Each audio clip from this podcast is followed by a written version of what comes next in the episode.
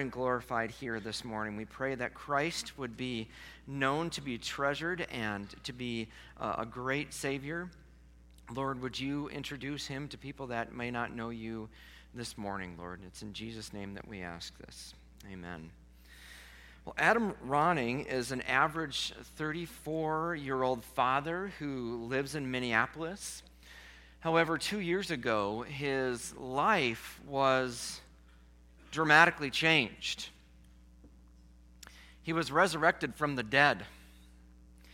You see, in 1987, when he was only four years old, his mother had remarried, uh, had um, uh, moved into a new residence, and for whatever reason, the Internal Revenue Service had tagged him as deceased. And so, for 26, of, uh, 26 years of his life, he didn't exist. Uh, he, uh, because of this, his mother could not receive child support. He was unable to secure any loans. He wasn't even able to get a bank account with any uh, local bank. And the IRS simply chalked this up as a computer glitch. But yet, uh, looking at the stats, we, we found out that in 2011 alone, the IRS was responsible for putting 1,000 people a month as deceased when they were not. That's 12,000 people a year. Now, let's give them a little bit of credit. They've done a little bit better. Now they only uh, falsely put about 500 American citizens as deceased, uh, making it only about 6,000, but at least we're going in the right direction. And usually, to reverse this, it's a simple procedure that uh, it's just a notification to the IRS and some paperwork, and it's fine. But for whatever reason, uh, it, uh, for Ronning, it took an email to the IRS commissioner from Senator Amy Klobuchar in order to reverse this. And though the situation was reversed, he actually is currently waiting for an official document from the United States government that is officially called a certificate of resurrection. It is a, it's a document that his mother had been waiting for for years but had never been able to, to secure. You know, it's been it's one thing to be fully alive, but be declared by your government. Uh, to be dead by your government, I should say. It's another thing altogether to be physically dead and yet rise from that state. It's not hard to believe that the government would screw something up to this extent of calling someone deceased when they are not. It is much harder to believe that someone that you personally saw executed three days ago would be appearing to people. For two men who are walking on a long road home from Jerusalem uh, after the Passover, this was their, their reality and understandably, they didn't believe it. So here are two men that had placed their total hope, they had placed their total trust in this Galilean rabbi, but yet he was placed in a tomb after a vicious execution. This is one that they, they hoped would redeem them from their troubles, that would restore their nation to their ideals yet he was dead. To add insult to injury, they hear rumors that he is actually alive, that his tomb was empty, that, that angels had testified to his resurrection. And how in the world could this be true? It just seems like well meaning fiction. And instead of bringing hope, it rather just brings an awful lot of hurt as they're making their way down the road. Yet, as these men are taking this long, sad journey home, they encounter the resurrected Jesus. And their lives are suddenly not the same anymore. You know, that's how it is when we encounter Jesus Christ. Our lives are not the same anymore. This morning, I want to challenge you to meet Jesus on whatever road of life that you are currently on. Maybe you're here this morning and you need some encouragement uh, because you are facing some difficulties. Maybe you're here this morning uh, because mom or grandma asked you to and you just wanted to be nice, but here you are. Maybe you are just checking this Jesus thing out and, and seeing whether or not it offers anything and if it's real. Maybe you're here today and you know that some things need to change, that your life needs to get turned around, and you're just not exactly sure how that happens. Jesus has risen, and he meets you in whatever situation you find yourself in this morning. But in order to experience this change, we must encounter the real resurrected Jesus, and we do that in three ways. The first is that we must know the gospel. We must know the gospel. Now, what do we mean when we say the gospel? It's a word that here at Emmanuel we, we kind of toss out there quite a bit. You'll hear it in Christian circles. They throw out the word gospel uh, quite a bit. You'll hear it in our culture, but it's helpful to define it as we look into this passage because if we can understand what the gospel is, we can not only understand what Easter is truly about, but we understand the essence of Christianity. What is Christianity all about? It's all wrapped up in this word gospel. Many of us think that the word gospel is just this superlative term that we tag on uh, before the word truth to make it sound like whatever we're trying to say is more believable or more truthful because we put gospel in front of it. Well, what I'm telling you is the gospel truth. Oh, this is gospel. This is, this is what I am telling you, but that is not what gospel means. In Koine Greek, which is the, uh, the form of Greek that the New Testament and the Bible was, was written in, uh, the word gospel literally means good news. So, for example, if there was a Roman general or a Roman army that had won a major battle on some foreign field and they wanted their, their hometown crowd to know about it, they would send a messenger before them proclaiming a gospel, a gospel of victory, a good news of victory. And as Christians, we use this term very specifically. When we say the gospel, we mention, uh, we talk about the good news of what Jesus Christ has done for us in his life, death, and resurrection. Now, what's interesting is that in, in the Gospel of Luke, verses 23 through 24, we have two men here that clearly understand and are, are, are talking about the facts of the gospel, but yet it hasn't sunk in. It's not yet good news, it's not yet gospel to them. Uh, read with me here, starting in verse 13. Now, that same day, two of them were on their way to a village called Emmaus, which was about seven miles from Jerusalem. Together they were discussing everything that had taken place. And while they were discussing and arguing, now push pause here for a second, there's the evidence that they didn't get it yet. They're arguing about this. Is this true? Is it not? And they're having this discussion. Jesus himself came near and began to walk along with them, but they were prevented from recognizing him. Then they asked him, he asked them, What is this dispute that you're having with each other as you are walking? and they stopped walking and looked discouraged. You can just imagine the look that they give Jesus here. The one named Cleopas answered him, Are you the only visitor in Jerusalem who doesn't know the things that happened in these days? Okay, so the crucifixion of Jesus was such a big deal in Jerusalem at that time that you would have had to have been a hermit without a cell phone, a smartphone, to know that this event did not happen in Jerusalem. And so he pretty much asks them, Where have you been? Who are you? Have you had your head under a rock for the past three days? Look in verse 19. What things? He asked them. So they said to him, The things concerning Jesus of Nazareth, who was a prophet, powerful in action and speech before God and all the people, and how our chief priests, the leaders, handed him, handed him over to be sentenced to death. And they crucified him. But we were hoping that he was the one who was about to redeem Israel. Besides all this, it's the third day since these things happened. Moreover, some women from our group astounded us. They arrived early at the tomb, and when they didn't find his body, they came and reported so that they had, that they had seen a vision of angels who said he was alive. Some of those who were with us went to the tomb and found it just as the women had said, but they didn't see him. So notice three crucial facts here that this gentleman uh, espouses to us. First, Jesus was a powerful person in word and deed.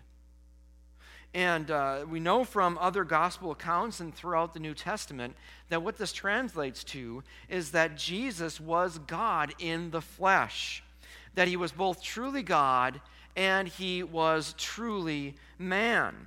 That in his earthly ministry, he was completely sinless. He had no record of wrong. And being God himself, he was able to perform miracles.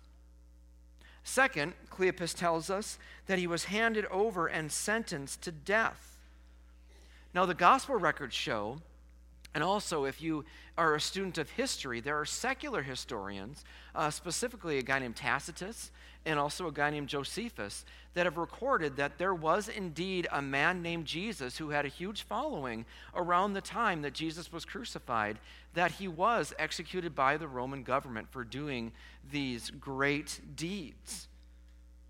And that he was crucified for being a threat to the Jewish establishment. He was completely innocent, but yet he was executed.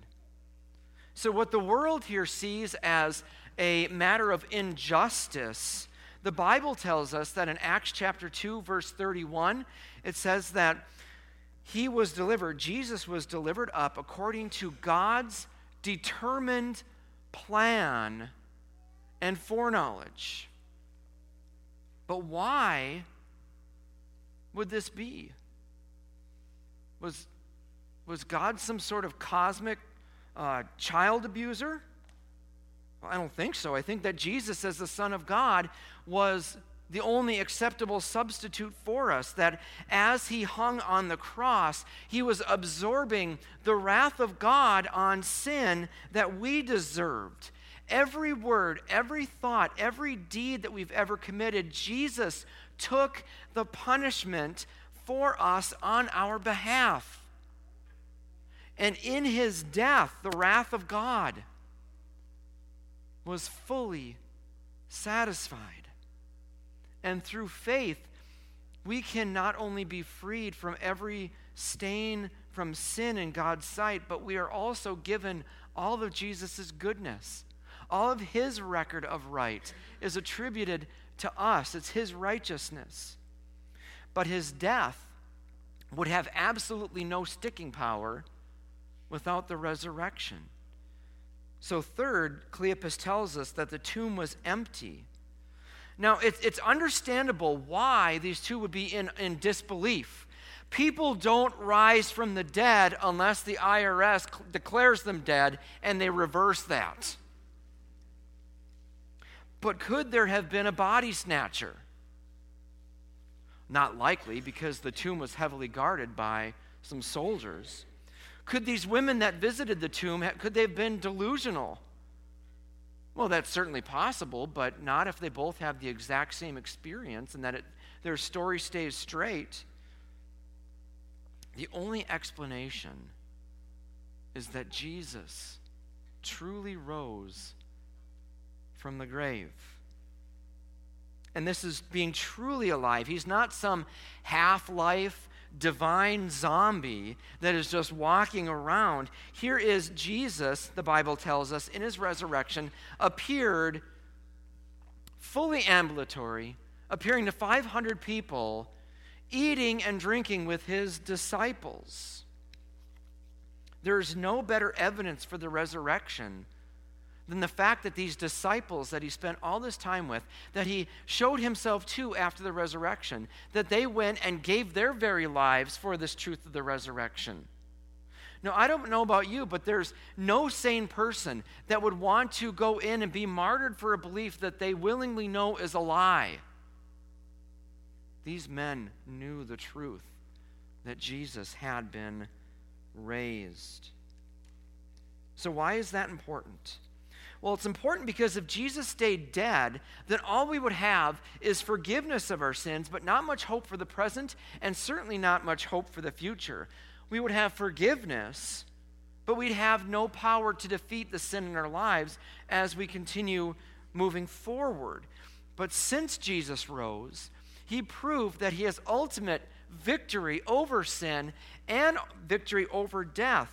It is because of his resurrection that you and I can have new life.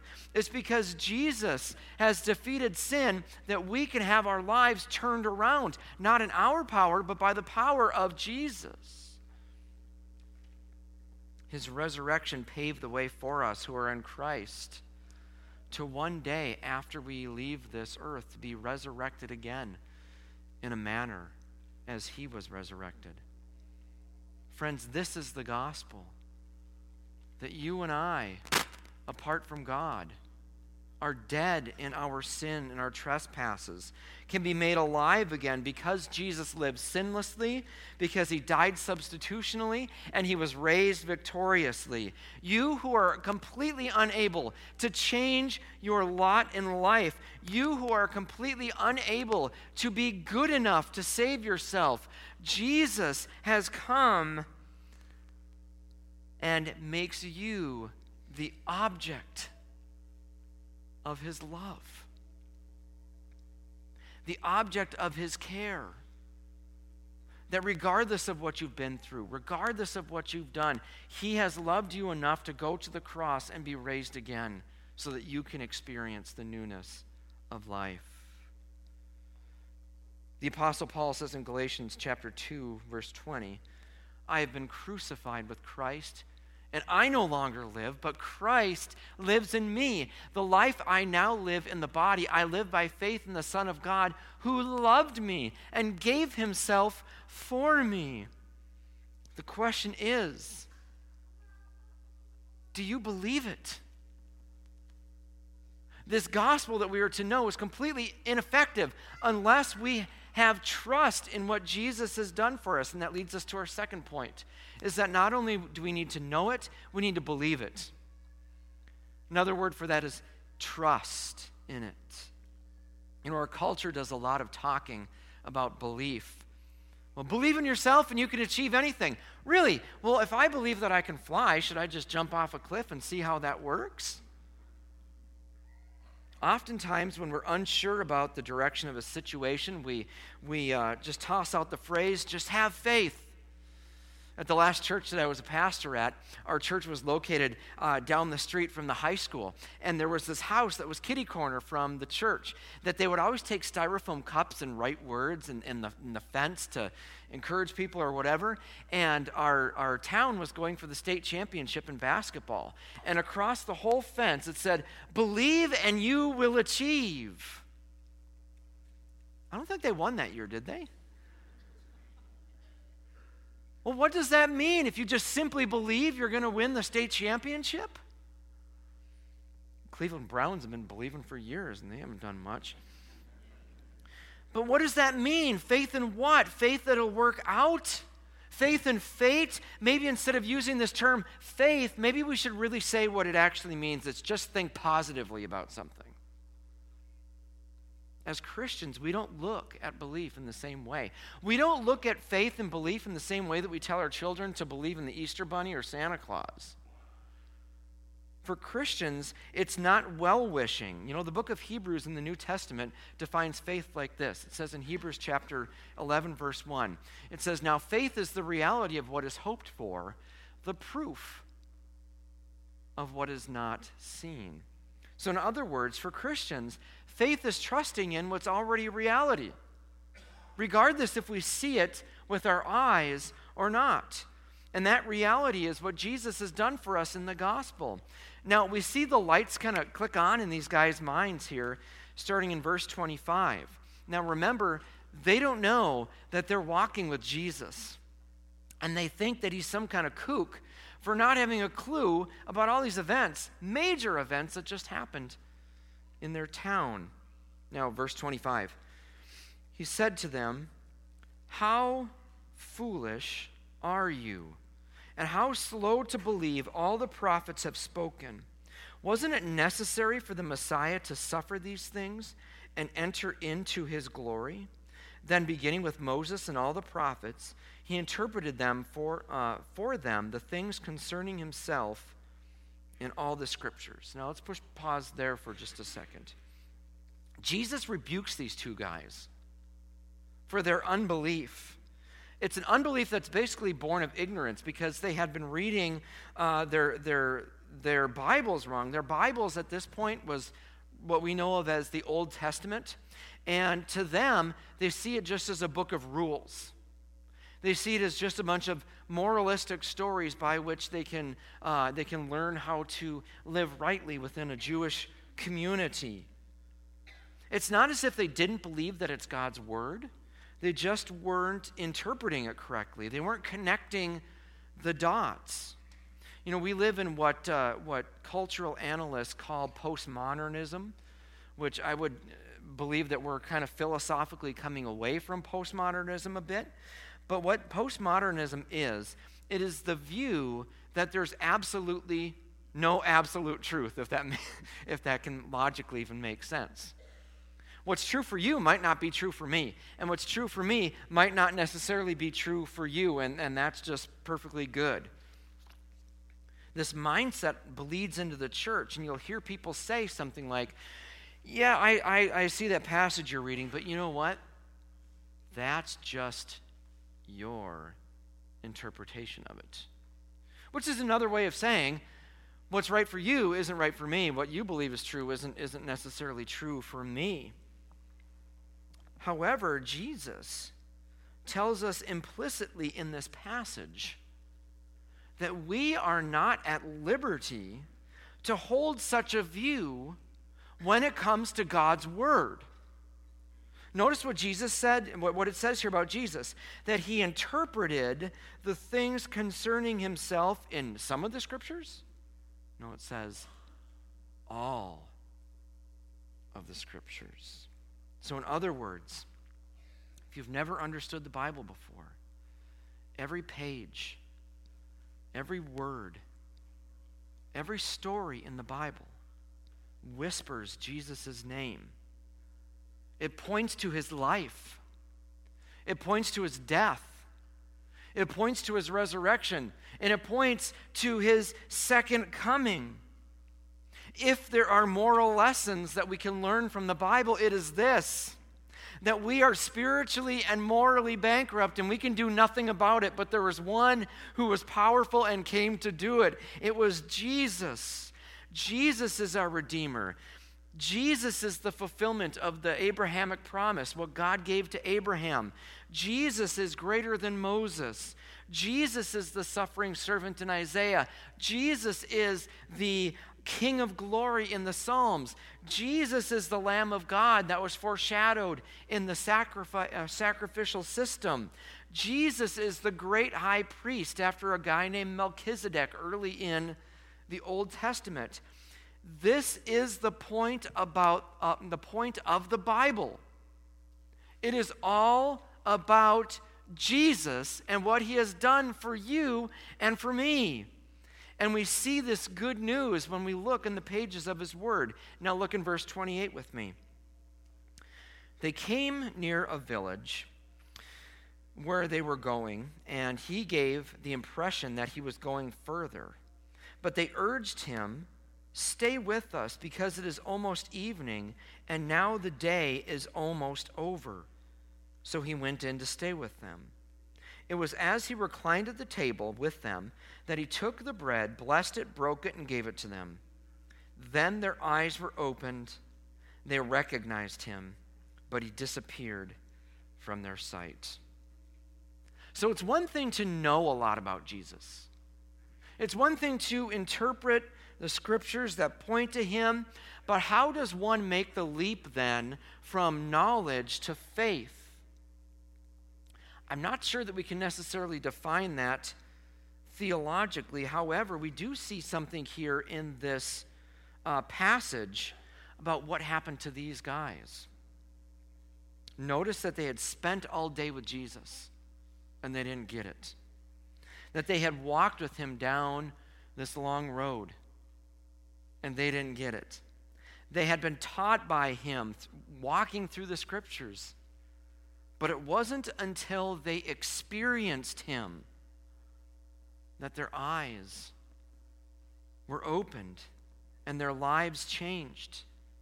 It wasn't until Jesus made himself known to them and initiated a relationship with them through the breaking of the bread, which is another way of saying uh, initiated fellowship, a relationship with them, that they finally got it. And you may be here today, and you may feel like you have screwed up so bad and in such a big way that there's absolutely no way that God would want anything to do with you. You may be here this morning and feel that your past is way too shady for God to forgive or even want a relationship with. You may feel shame for that thing that you did all those years ago, and it is so dark that God couldn't possibly look at you as his child. The cross, friends, is proof that God is willing to go to the most extreme length to rescue you. He broke the bread of Jesus so that we can experience His grace. And we can tell when we're getting close to this experience with Jesus. In what these two men did in verse 32, look with me. They said to each other, Weren't our hearts burning within us while he was talking with us on the road and explaining the scriptures to us? So, faith is this burning of the heart. It is this relief from the burden of all of our sin and all of our mistakes and maybe the guilt and shame that we have weighing on our shoulders. It is this weight off of our shoulders because we're no, our hurts and our failures can no longer get the best of us. Faith is a joy because we can have a relationship with the one who created us, who loves us, and that will absolutely never end. It goes beyond the grave, throughout eternity, and it is all yours through faith. Trust in Christ and what he has done for you. So we must know the gospel. We must believe the gospel. And finally, we need to share the gospel. When something changes your life, the natural thing to do is to tell other people about it that new product that dramatically changes the way that you clean your house or cleans your dishes or whatever, you want to tell your friends about it. That new app that you got on your phone that, that dramatically makes you more productive, at least for a week until you forget about it, you want to tell people about how great it is. You know, maybe it's even telling the story of your wedding or your engagement or maybe the birth of one of your, your children. You know, there's nothing more radically life changing than knowing Jesus. So, the natural thing for us to do then is to go and shout it from the rooftop, right? For many of us, that's not the case. For many of us, for whatever reason, we want our faith to be private, that other people shouldn't know about it. And that may have something to do with fear. We don't want other people to, to, to think that we're Jesus freaks, or we may not want people to mistake trusting in Jesus for some political leaning. But if we've encountered our faith in, and if we've encountered Jesus, and we placed our faith in Him, we get to live out the gospel in both action and in word. And that's exactly what we see these two men doing here in verses 33 through 35. It says, That very hour they got up and returned to Jerusalem. They found the eleven and those with them gathered together, who said, The Lord has truly been raised and has appeared to Simon. And they began to describe what had happened on the road and how he was made known to them in the breaking of the bread. So these men provide a great example of how to tell others about Jesus. It's not always about a program, it's not always about going through a track, it's not always about having a memorized speech. Sometimes the best witness that you can give people about the goodness of Jesus is telling them about what he's done in your life. That you once had a life that was a struggle, and maybe Christ brought you through it. Maybe you are in a season of suffering right now where most people would be at their wits' end, but Jesus has given you peace. He has given you hope. He has given you strength. That's a powerful witness to the gospel's uh, testimony.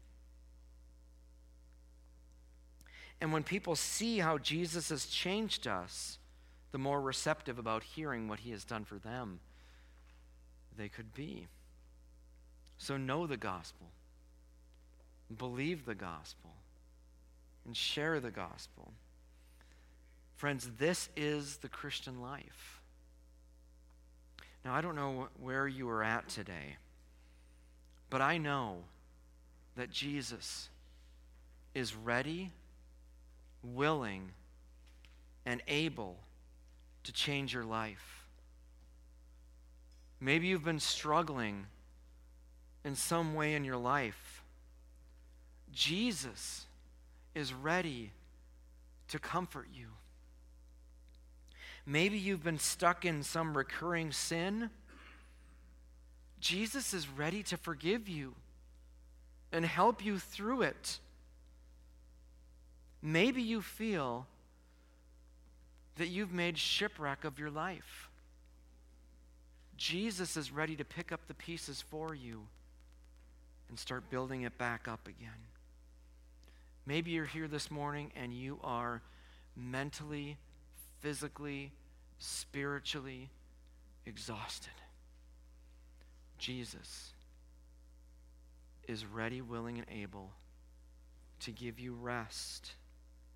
May you, maybe you've been running from Jesus for a long time and it's time to come home. Jesus is ready to welcome you with open arms, just as he did on the cross. So, if that's you today, and maybe you see where you're going and where you should be, you can receive Jesus today through faith. And if that's you, I'm going to pray here in just a moment, and I want to invite you to bow your head and pray with me and receive Jesus. And if that's you today, we would like to know about it. If you still have that comment card or some sort of way to let us know that you've made Jesus your Lord and Savior today, we want to rejoice with you and help you start your walk with Christ. Would you all bow your heads with me? Gracious Heavenly Father,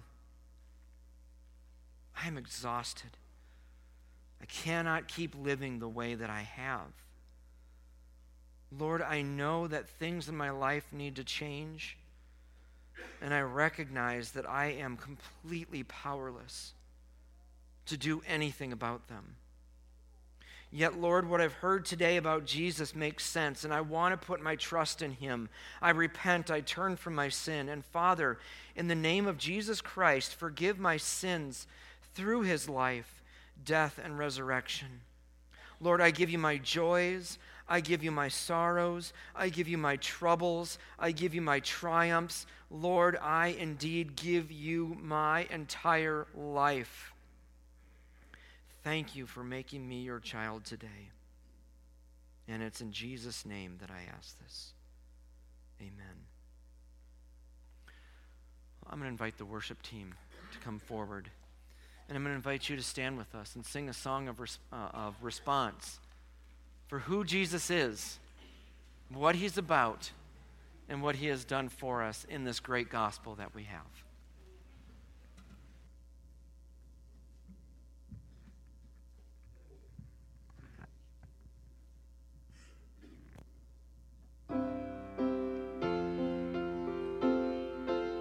Let's sing this great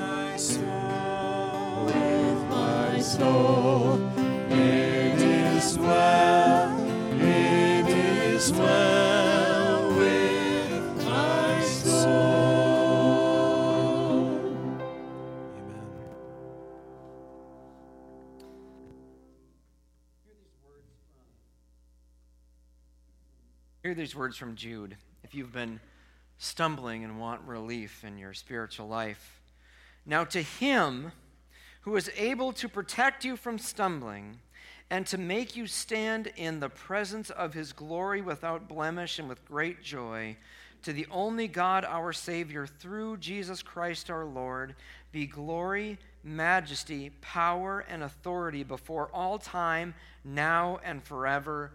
And all of God's people said. Amen. Have a blessed resurrected sun, resurrection Sunday.